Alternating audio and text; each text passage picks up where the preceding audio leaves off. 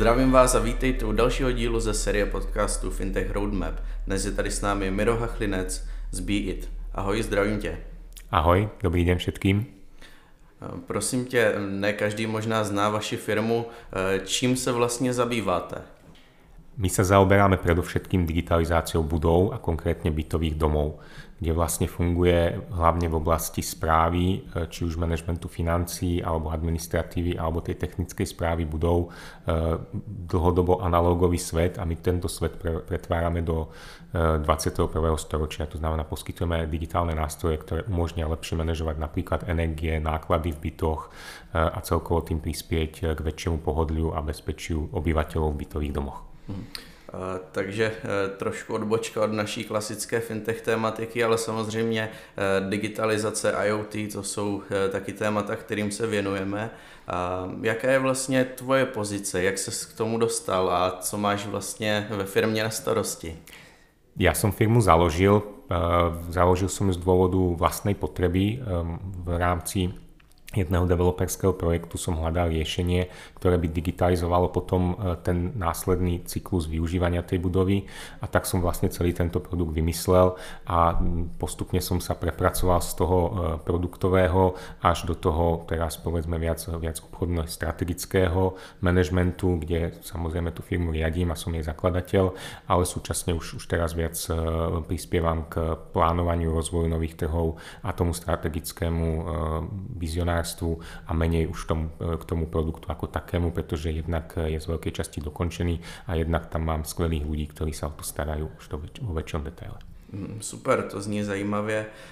Mě napadlo, když jsem poprvé vstoupil na vaše stránky, než jsem si přečetl všechny detaily, pro koho jsou ty služby vlastně určeny. Může využívat vlastně i malá domácnost, nebo je to spíš pro velké, například kancelářské budovy a podobné objekty?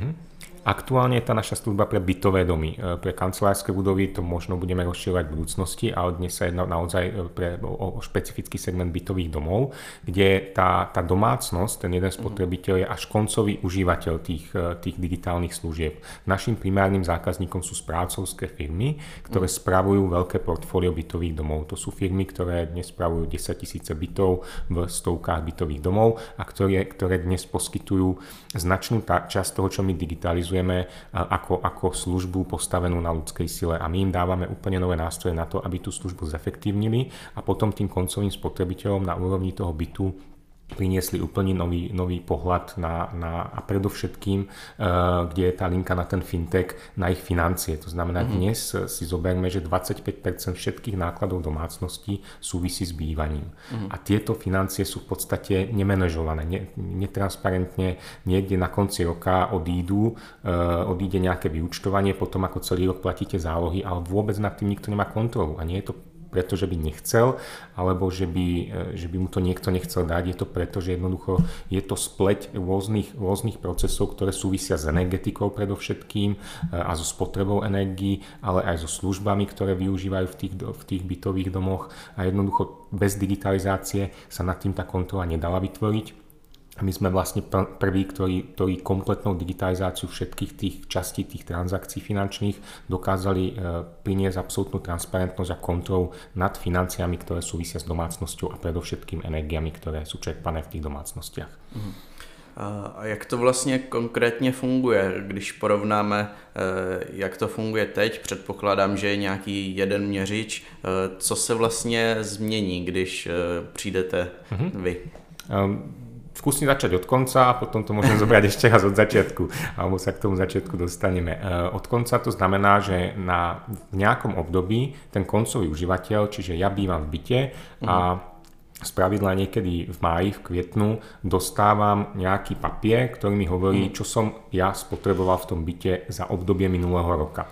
Dostávam väčšinou ten papier v takej podobe, že mu ani nerozumiem a navyše je 5 mesiacov potom, ako ten rok skončil, a 1 rok a 5 mesiacov potom, ako vlastne som začal tieto služby míňať. Čiže keď si pozrieme, že cestujeme v aute a vieme okamžitú spotrebu toho auta. Kupujeme si niečo online a vieme okamžite, koľko nás to stojí. a bývame 1,5 roka v byte a vôbec netušíme, že čo sme vlastne spotrebovali finančného, pretože platíme nejaké zálohy a takmer 1,5 roka neskôr nám niekto pošle k tomu nejaký prehľad a zúčtuje vlastne to, čo sme tam minuli. Ale pre nás už je neskoro, aby sme my niečo ovplyvnili, alebo aby sme niečo optimalizovali, alebo aby sme vôbec vedeli, že kde vlastne tie náklady míňame. To už je len proste statická informácia, ktorú zaplatíme a buď sme nešťastní, pretože doplácame, alebo sa občas potešíme, že sme tam mali preplatok. No bohužiaľ táto doba pri dnešných energiách už nenastáva, že by tam niekoho to potešilo a dnes to je naozaj veľká miera frustrácie a vzhľadom na tú energetickú krízu, ktorú máme.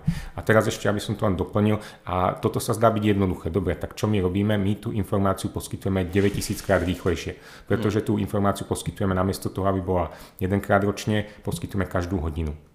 A aby to bolo možné, tak my musíme získať dáta z meracích zariadení na tých energiách, musíme zdigitalizovať ten tok tých dát cez správcovskú firmu, cez spoločenstva vlastníkov až k tomu koncovému užívateľovi, to sú jednotlivé tie časti reťazcov a musí to byť na jednej dátovej platforme, ktorá dokáže komunikovať v reálnom čase tými dátami a nesmie byť obsluhovaná ľuďmi, pretože ľudia to nedokážu obsluhovať každú hodinu také množstvo dát, takže sme museli vytvoriť algoritmus, ktorý toto dokáže procesovať v reálnom čase až k tomu koncovému uživateli a digitálně.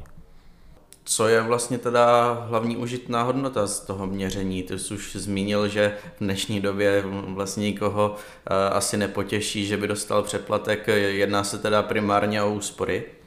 To je jedna časť, keď som to ilustroval vlastne na tých energiách a na tých nákladoch vlastne tých domácností. S tým súvisí ale aj povedzme nejaký komfort a transparentnosť, pretože domácnosti ťažko môže efektívne realizovať finančné plánovanie, keď vlastne tu má nejaký objem financií, o ktorých netuší, akým spôsobom sa vyvíjajú počas roka. Takže je to ako keby ten lepší prehľad, je lepší komfort a s tým súvisiaca aj určitá ako keby lepšia finančná pohodlnosť, ale aj bezpečnosť, keď to tak poviem, pretože jedna vec je ako keby vedieť sa na to pripraviť, druhá vec je to ovplyvniť. A to znamená, že takýmto spôsobom dokážu na úrovni tých koncových spotrebiteľov aj výrazne šetriť, pretože tie energie, keď dostaneme do tej kontroly alebo pod tú kontrolu, tak dokážeme ich ovplyvňovať v tom čase, kedy ich spotrebovávame. To znamená, typický príklad, niekomu preteká záchod, on o tom ani netuší po dobu niekoľko mesiacov a môže mu to vygenerovať povedzme náklad 200 000 ročne. To môže byť väčší náklad ako zbytok všetkých jeho nákladov. On o tom nevie. A v momente, keď má nad tým kontrolu, respektíve keď je nejaký systém, ktorý drží nad tým kontrolu a mu dokáže túto informáciu doručiť instantne, tak sa tejto škode dá zamedziť a tá škoda bude 1% oproti tomu, keby na to človek nevidel. Alebo taký úsmevný príklad je, už konečne si vieme spočítať, aký je rozdiel medzi sprchou a vaňou. Doteraz každý vedel, že tá vaňa je drahšia ako tá sprcha. No ale keď sa niekto sprchuje 3/4 hodinu, tak nakoniec tá vaňa môže prísť lacnejšie. Ale v momente, keď nemáme informačný náskok, tak takéto informácie nedokážeme vyhodnotiť.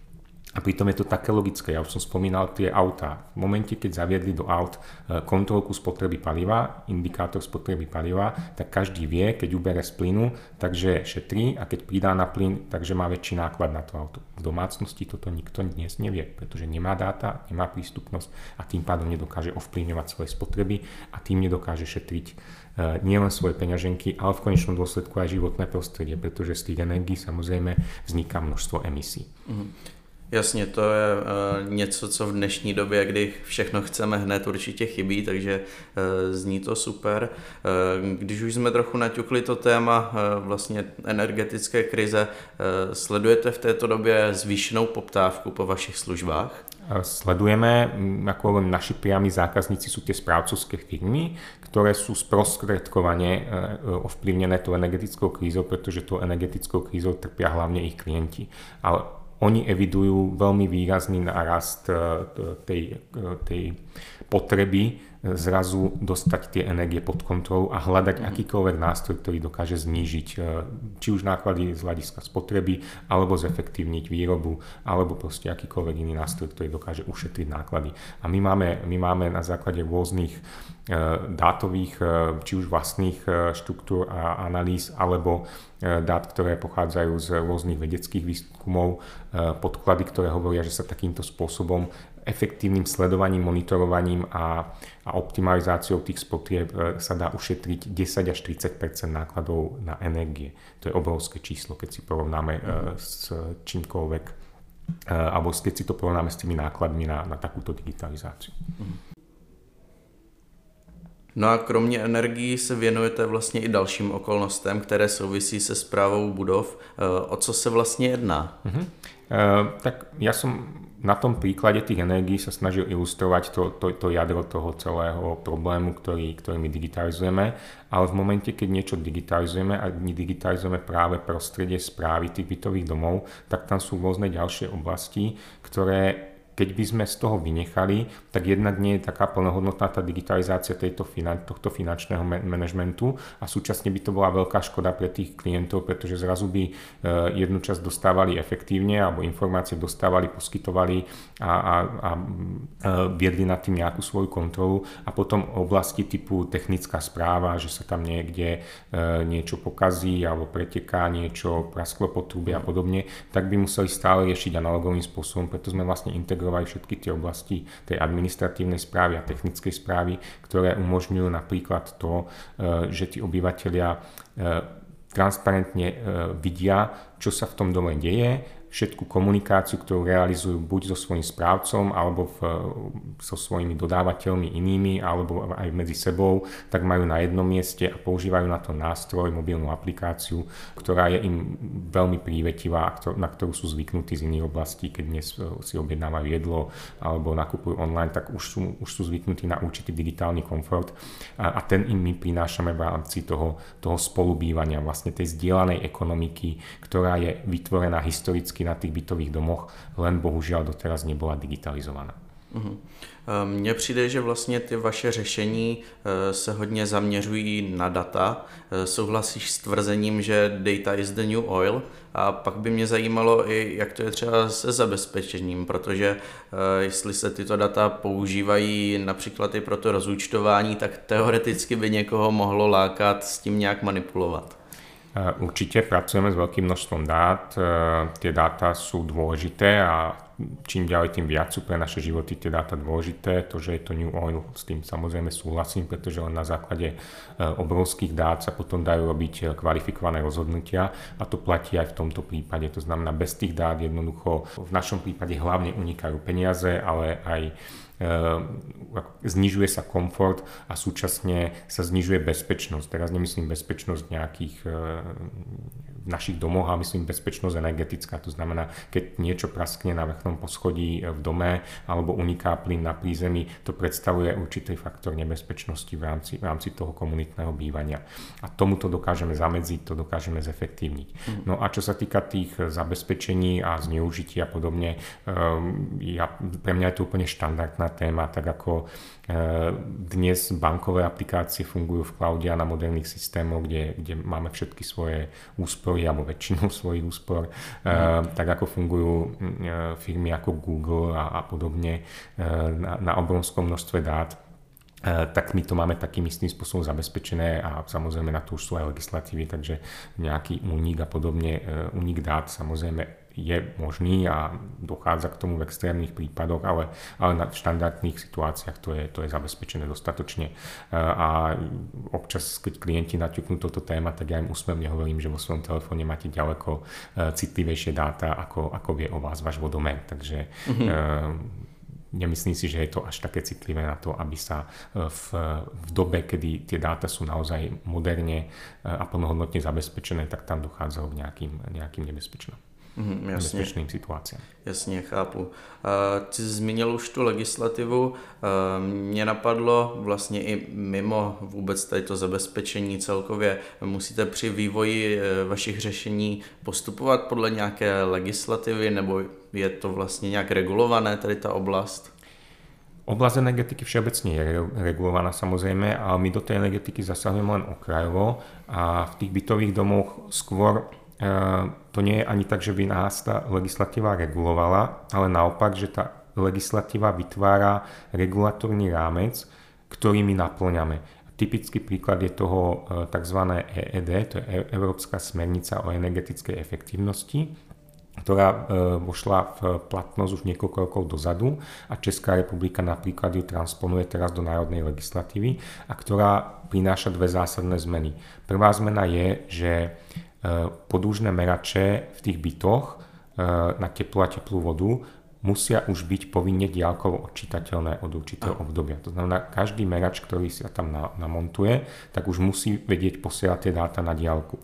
A my vlastne sme tento systém, ktorý tie dáta zbiera a ktorý potom spracováva a vizualizuje koncovým klientom, vymysleli ešte skôr, ako sme zistili, že táto legislatíva príde v platnosť. Takže my vlastne ideme v smere, ako by vlastne tá legislatíva chcela, akurát, že my ideme oveľa ďalej, pretože my dokážeme zobrazovať nielen teplo a teplú vodu, ale akékoľvek energie a dokážeme to robiť častejšie, ako tá legislatíva vyžaduje, pretože táto vyžaduje jedenkrát mesačne, my to dokážeme každú hodinu, ako som už spomínal, pretože keď zistíte jedenkrát mesačne, že vám preteká záchod, tak máte už mesiac skos. Zase ten istý príklad, keď použijem. Ale súčasne to ani možno nezistíte, pretože tie jednomesačné dáta nie sú dostatočne granulárne, aby ste dokázali rozlíšiť, čo je pretekajúci záchod a čo je bežné používanie vody počas mesiaca. Takže vlastne len tá granularita dát a sledovanie všetkých energií a digitálne prepojenie a nástroje, ktoré to sledujú, dokážu priniesť tú maximálnu hodnotu a potom viesť k tým úsporám a viesť k väčšiemu komfortu tých koncových spotrebiteľov. Super, určitě zajímavé, a když teďka ještě vezmeme třeba tu oblast IoT obecněji, je nějaký trend nebo něco, co aktuálně sleduješ, nebo klidně i vlastně specifičtěji v té oblasti, které se věnuješ?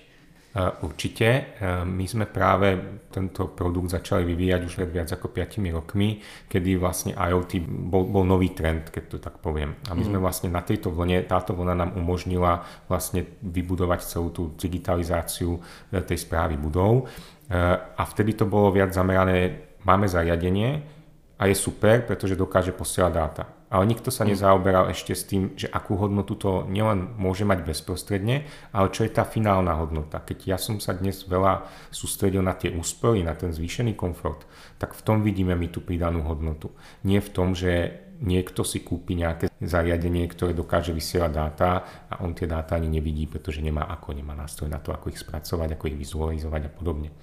Takže ten trend postupne podľa môjho názoru je, a to je to, čo aj vidíme na trhu, je od tých zariadení cez povedzme nejaké dátové siete, ktoré sa potom budovali na to, aby sa tie dáta mohli prenášať, až po nejaké dátové úložiska, tak sa to dnes už naozaj začína sústrediť na tú pridanú hodnotu. To, čo vlastne majú poskytnúť tie technológie, a nie to, ako fungujú tie technológie. To znamená, od produktu sa to smeruje celé k pridanej hodnote. Produkt je len komodita. Tak ako keď Tesla, tá je krásny príklad na to, začala disruptovať odvetvie mobility, tak vlastne oni sa nesústredili na to, že chcú predať čo najviac nabíjacích staníc alebo že chcú postaviť čo najviac nabíjacích staníc preto, aby ich poskytovali tretím stranám. Nabíjacie stanice boli len prostriedok k tomu, aby sa elektromobilita rozšírila na takú úroveň, aby ľudstvo získalo pridanú hodnotu, ktorú z toho očakáva. Či už je to ekológia, alebo je to väčší komfort,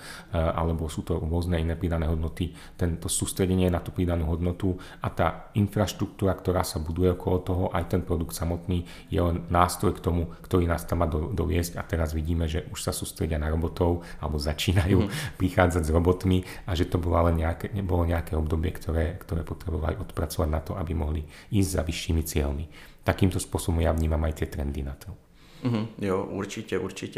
A když se ještě zeptám, jaké jsou tvoje plány s vlastně firmou do budoucna? Je v plánu třeba nějaká expanze a podobně, jestli to není tajné samozřejmě? Tajné to nie je, na expanzi už pracujeme, soustředíme se hlavně, alebo připravujeme se na západné trhy, na západnou Evropu aktuálně, a plány jsou podobné, jako jsem teraz spomínal s tou Teslou. My teraz připravujeme něco, čo má výrazně pomáhat digitalizaci a tím vytvárat přidanou hodnotu pro domácnost v rámci bytových domov, a do budúcna by sme chceli ten komfort a tú užitnú hodnotu, či už prostredníctvom úspor alebo zvýšeného komfortu, prinášať v rámci celého ekosystému budov. Díky moc, to bylo všechno z mých zvídavých otázek, tak já už jenom popřeju, ať se daří tobě i vaší firmě, a děkuji za rozhovor. Já moc děkujem za pozvání.